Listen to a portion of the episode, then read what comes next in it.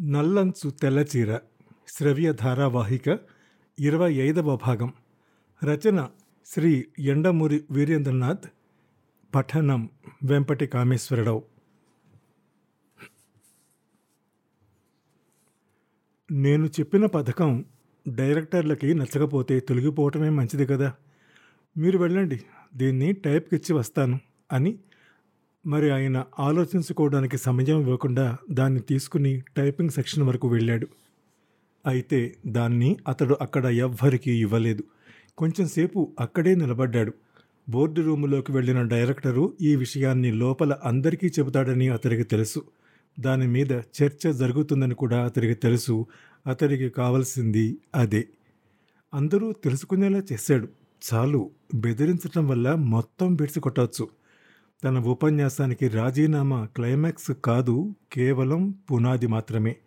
ఆ విధంగా డైరెక్టర్స్కి ముందు మానసికంగా ప్రిపేర్ చేసి ఆ తరువాత తను చెప్పదలుచుకున్నది చెబుదామనుకున్నాడు అతడు. దానికోసమే అతడు ఈ ట్రిక్ ప్లే చేశాడు. అది కరెక్ట్గా జరిగింది. అతడు ఆ గదిలో ప్రవేశించేసరికి అందరూ దాని గురించే మాట్లాడుకుంటున్నారు అన్న విషయం అతడు లోపలికి వెళ్ళగానే ఒక్కసారిగా ఆగిపోయిన సంభాషణ వల్ల తెలిసింది. అతడు ఏమీ ఎరగనట్టు వెళ్ళగానే కుర్చీలో కూర్చున్నాడు. మీటింగ్ తిరిగి ప్రారంభమైంది.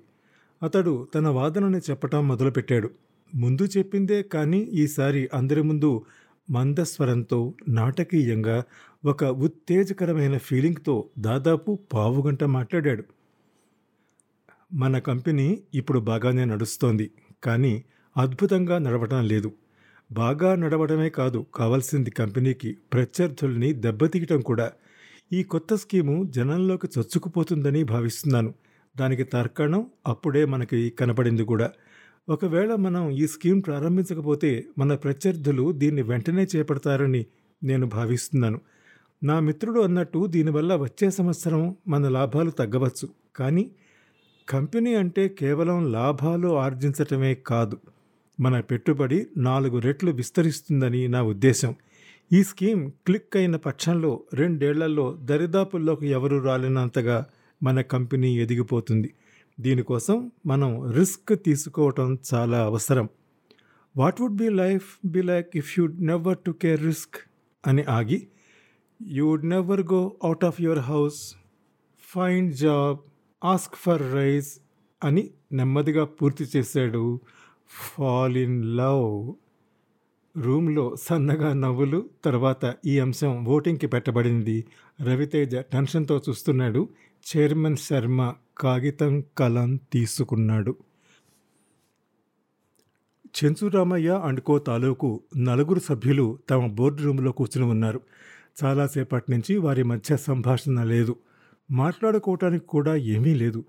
తమ ప్రత్యర్థి తాలూకు కంపెనీ మీటింగు అదే సమయానికి నాలుగు ఫర్లాంగుల దూరంలో ప్రస్తుతం జరుగుతూ ఉందని వారికి తెలుసు. ఆ కంపెనీ ఏ నిర్ణయం తీసుకుంటుందా అని ఎదురు చూస్తున్నారు. టెక్స్టైల్ మార్కెట్లో ఒక ఉప్పెనలా వచ్చి పడబోయే ఆ నిర్ణయం తాలూకు ప్రభావాన్ని ఎలా ఎదుర్కోవాలా అని ఆలోచిస్తున్నారు. ఈ దెబ్బతో రవితేజ అండ్కో అటో ఇటో అని వారికి తెలుసు. అటు అయితే పర్వాలేదు ఇటు అయితేనే కష్టం కష్టం ఏమిటంటే మిగతా కంపెనీలన్నీ తుఫానులో తెప్పలాగా ఊగిపోవాల్సిందే. ఇదే పద్ధతిని తర్వాత ప్రవేశపెట్టిన మొదటిసారి సిస్టమ్ని పరిచయం చేసిన వారికి ఉండే లాభం రెండోసారి చేసిన వారికి ఉండదు. మారుతి కారు ఆలోచన తమకొచ్చింది. తరువాత చాలామంది చాలా బహుమతులు పెట్టారు. కానీ తమ స్కీమ్ ఫలించినంతగా వారిని ప్రజలు గుర్తించలేదు. తమ తాలూకు మనిషిని ఒకడిని రవితేజ కంపెనీలో ముసలం సృష్టించడానికి డైరెక్టర్ రూపంలో ప్రతిష్టాపించాడు చెన్సు రామయ్య. పైకి అమాయకుడిగా ఏమీ తెలియనివాడుగా కనపడతాడు కానీ చెన్సురామయ్య గొప్ప స్కీమింగ్ ఉన్నవాడు. పంచ ఖద్దరు చొక్క పైకి దువ్విన జుట్టు రిమ్లెస్ కళ్ళజోడు ఆకు జోళ్ళు. అతన్ని మామూలుగా చూసిన వాళ్ళెవరూ కోట్లతో వ్యాపారం చేస్తున్నవాడని అనుకోరు. చందూలాల్ పట్వారి బాబులాల్ మిశ్రా లాంటి వాళ్ళకి అతడు ఏ విధంగానూ తక్కువ కాదు. ఆ కళ్ళ వెనక ఏముందో ఎవరికీ తెలియదు. పాతికేళ్ళు అతడు ఆ ప్రపంచాన్ని ఏలాడు. రవితేజ కాంపిటీషన్ రాకపోతే మరో పాతికేళ్ళు ఏలేవాడు. ముందు చెప్పినట్టుగా అతడు గొప్ప స్కీమింగ్ ఉన్నవాడు. ఎత్తులు పై ఎత్తులు క్యాపిటల్ మార్కెట్లు పంపిణీ వ్యవస్థ మొదలైనవన్నీ అతడికి వెన్నతో పెట్టిన విద్యలు. కేవలం డిజైనింగ్ ఫ్యాషన్లలో మాత్రం అతడు కాస్త వెనకబడ్డాడు. రవితేజ సరిగ్గా అక్కడే అతడిని దెబ్బ కొట్టాడు అతడికి పుట్టుకతో వచ్చిన కళ అది. అతడు ఎండీ అవగానే నాలుగైదు సంవత్సరాలలో మిగతా అన్ని విభాగాలలో ప్రావీణ్యం సంపాదించాడు. చెంచురామయ్య మాత్రం ఆడవారి మారే ఫ్యాషన్ల గురించి ఇష్టాల గురించి డిజైన్ల గురించి ఎంత కష్టపడినా తెలుసుకోలేకపోయాడు. రవితేజకున్న ఆర్ట్లో సగం ఉన్నవాడు ఎవరైనా నా కంపెనీ డిజైన్ల విభాగంలో ఉండి ఉంటే నా కంపెనీని ఎవ్వరికీ అందనంత ఎత్తులో నిలబెట్టి ఉండేవాణ్ణి. అతడు చాలాసార్లు అన్నాడు ఇప్పుడు రవితేజ ఈ కొత్త స్కీమ్తో వచ్చేసరికి చెంచురామయ్య పునాదులు కదులుతున్నట్టు అనిపించింది. పైకి మామూలుగా కనిపించిన ఈ స్కీమ్ కానీ విజయవంతం అయితే అది ఎలా వేళ్ళతో సహా విస్తరిస్తుందో దేశమంతా పాగుతుందో కేవలం చెంచురామయ్య మాత్రమే ఊహించగలడు. రవితేజ ఇక పులిలా విజృంభిస్తాడు. రోజు కొత్త డిజైన్ ఊహిస్తాడు. కొత్త కొత్త కలర్ కాంబినేషన్లు ఆలోచిస్తాడు. స్నానం చేస్తున్నప్పుడు సీతాకోక చిలుకను చూస్తున్నప్పుడు నీలం కారులోంచి పచ్చ చీర కట్టుకున్న అమ్మాయి దిగుతున్నప్పుడు అతడికి ఒక ఫ్లాష్ లాంటి ఆలోచన వస్తుంది.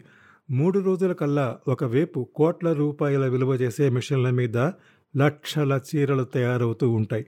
మరోవైపు టీవీల్లో రకరకాల అమ్మాయిలు ఆ చీరలు కట్టుకుని ఆడవాళ్ళ హృదయ కవాటాలు తెలుసుకుని నేరుగా లోపలికి ప్రవేశిస్తూ ఉంటారు. ఐదు రోజుల కల్లా వంద రూపాయల నోటు వారి నుంచి రవితేజ వైపు ప్రయాణం చేస్తూ ఉంటుంది. నెల రోజులు తిరిగేసరికల్లా మళ్ళీ ఇంకో డిజైను మళ్ళీ టీవీల్లో అమ్మాయిలు ఈసారి మరింత అందంగా. అరరే ఇంత మంచి చీర ఉందని తెలియక అది కొనేసామే అనుకుంటూ ఆడవాళ్ళు అండి ప్లీజ్ ఇది కొనుక్కుంటానండి అని భర్తలను అడుగుతారు. అదేమిటి నెల రోజుల క్రితమేగా రెండు చీరలు కొన్నావు? పోండి పెద్ద వేలకు వేలు పెట్టి కొందట మాట్లాడతారు. రెండు వందలేగా ప్లీజ్ ఈ రాత్రికి మీకు ఇష్టమైన వంకాయ కూర వండి పెడతాగా? ఒక్క వంద శాంక్షన్ చేయరు. సర్లే మరో వంద. వారి నుంచి రవితేజ కంపెనీ వైపు ప్రయాణం. రవితేజ నువ్వు సినిమా డైరెక్టర్ అయి ఉంటే నంబర్ వన్ అయి ఉండేవాడివి. రచయితపై ఉంటే జ్ఞానపీఠం ఎక్కి ఉండేవాడివి. ఈ బట్టల వ్యాపారంలోకి వచ్చి మమ్మల్ని చంపుతున్నావు కదయ్యా. చెంచురామయ్య ఇరిటేటింగ్గా గెడ్డం గోకున్నాడు ఇంకా అవతల కంపెనీ మీటింగ్ తాలూకు నిర్ణయాలు బయటకు రాలేదు. లంచ్ అయిన తర్వాత తిరిగి సమావేశం అయ్యారన్న విషయం మాత్రం తెలిసింది. లంచ్కు ముందు తమ మనిషి గూఢచారి ప్రవేశపెట్టిన తీర్మానంతో మిగతా డైరెక్టర్లందరూ దాదాపు ఏకీభవించారన్న సంగతి కూడా తెలిసింది. చాలా సంతోషకరమైన వార్త అది. చెంచురామయ్య కంపెనీ డైరెక్టర్లందరూ తమ చిరునవ్వుని అదిమిపెట్టి చివరి వార్త కోసం ఎదురు చూస్తున్నారు వాళ్ళకి వాళ్ళే ధైర్యం చెప్పుకుంటున్నారు. వస్తున్న లాభాలు వదులుకొని కొత్త స్కీములు ఎవరు ఒప్పుకుంటారండి? నేనే కానీ ఆ కంపెనీ డైరెక్టర్ అయి ఉంటే అసలు ఇంత చర్చ లేకుండా ఐదు నిమిషాల్లో తేల్చేసుండేవాడిని అంటున్నాడు ఒక డైరెక్టర్. ఇలాంటి వాళ్ళు సాధారణంగా సినిమా కంపెనీల్లో తగులుతారు. రెండు సినిమాలు ఒకేసారి రిలీజ్ అవుతాయి ఒక ప్రొడ్యూసర్ చుట్టూ చేరి వీళ్ళు అంటూ ఉంటారు ఇప్పుడే రాష్ట్రం మొత్తం సెంటర్స్ అన్నిటి నుంచి ఫోన్లు వచ్చాయి. మనది హౌస్ఫుల్ సట అదెలా ఉందో నాలుగు వారాల పిక్చర్ అంటున్నారు. ఇలా సాగుతుంది ఆ సంభాషణ. నిజమైన వ్యాపారవేత్త ఎవడు ఈ సంభాషణకి విలువ ఇవ్వడు. దీనివల్ల కాస్త తాత్కాలికంగా మనశ్శాంతి లభిస్తే లభించవచ్చు కానీ అంతకన్నా పెద్ద లాభం ఉండదు. అందువల్లే చెంచురామయ్య చుట్టూ ఉన్న డైరెక్టర్ల మాటలు పట్టించుకోకుండా కళ్ళు మూసుకుని ఆలోచిస్తున్నాడు. సరిగ్గా ఐదు నిమిషాల తర్వాత చివరి వార్త వచ్చింది. జనతా చీరల పథకానికి Raviteja textiles company board of directors ఆమోద ముద్ర తెలిపారు. తొమ్మిది మంది డైరెక్టర్లు దీన్ని ఒప్పుకుంటూ ఓటు వేస్తే కేవలం ఒక్కరు మాత్రం వ్యతిరేకంగా ఓటు వేశారు. అది న్యూస్. అప్పటి వరకు ఊహాగానాలు చేస్తూ తమలో తామే సంతృప్తి పడుతున్న డైరెక్టర్లు ఒక్కసారిగా దెబ్బతిన్నట్లు మౌనం వహించారు. చెంచు రామయ్య లేచి తన గదిలోకి వెళ్ళాడు. అప్పటికే మేనేజర్ని పిలిచాడు. మన చేతి కింద ఎన్ని పేపర్లు ఉన్నాయి ఎంతమంది రిపోర్టర్లు మన మాట వింటారు? అడిగాడు. రెండు ఇంగ్లీష్ దినపత్రికలు ఉన్నాయి. మిగతా రిపోర్టర్లు కూడా బాగానే తెలుసు. తెలుగులో అయితే ఒకరిద్దరు చీఫ్ ఏజెంట్స్ కూడా తెలుసు. మన కంపెనీ వారికి కాక్టైల్స్ ఇవ్వబోతోంది. కారణం అడిగితే ఏదో ఒకటి చెప్పు. రజతోత్సవం వగేరా వగేరా ఏదైనా. కారణం అది కాదని మేనేజర్కి తెలుసు కానీ ప్రశ్నించే ధైర్యం లేదు.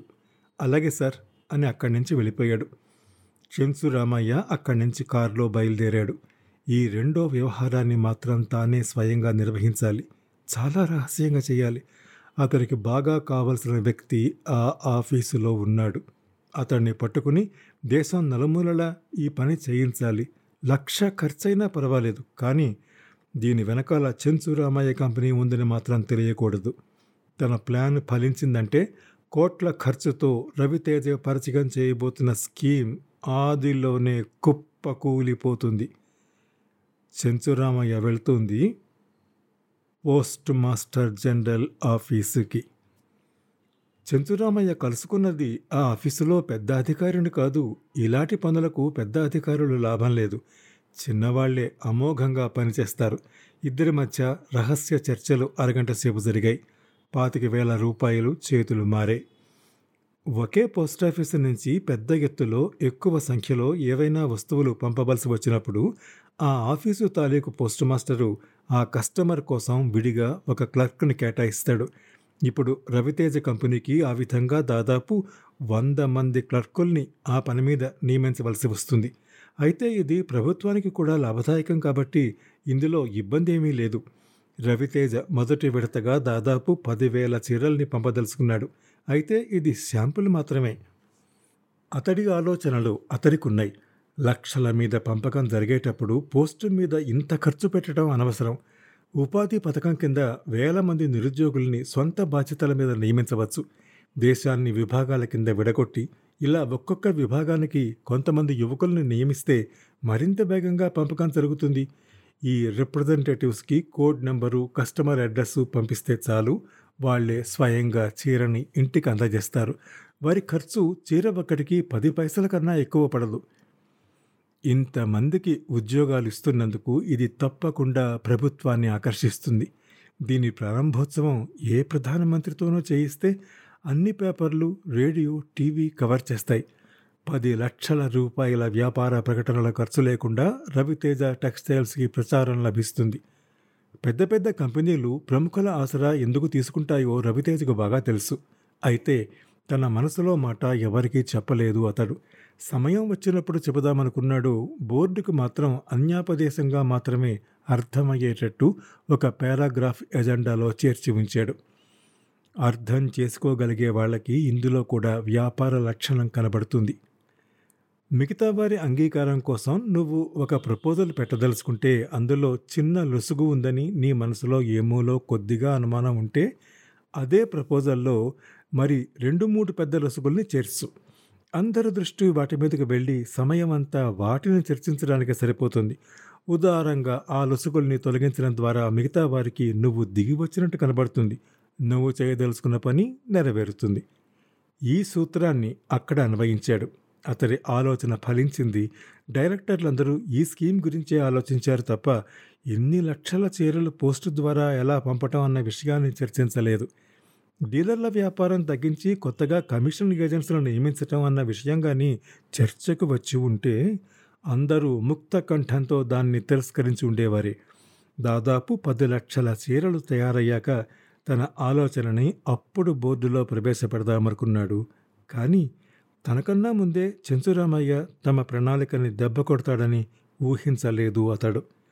అదృష్టవశాత్తు అది ముందే బయటపడింది. ఆ తరువాత ఏం జరిగింది? ఇరవై ఆరవ భాగంలో వింటారు. అంతవరకు సెలవు. నమస్కారం.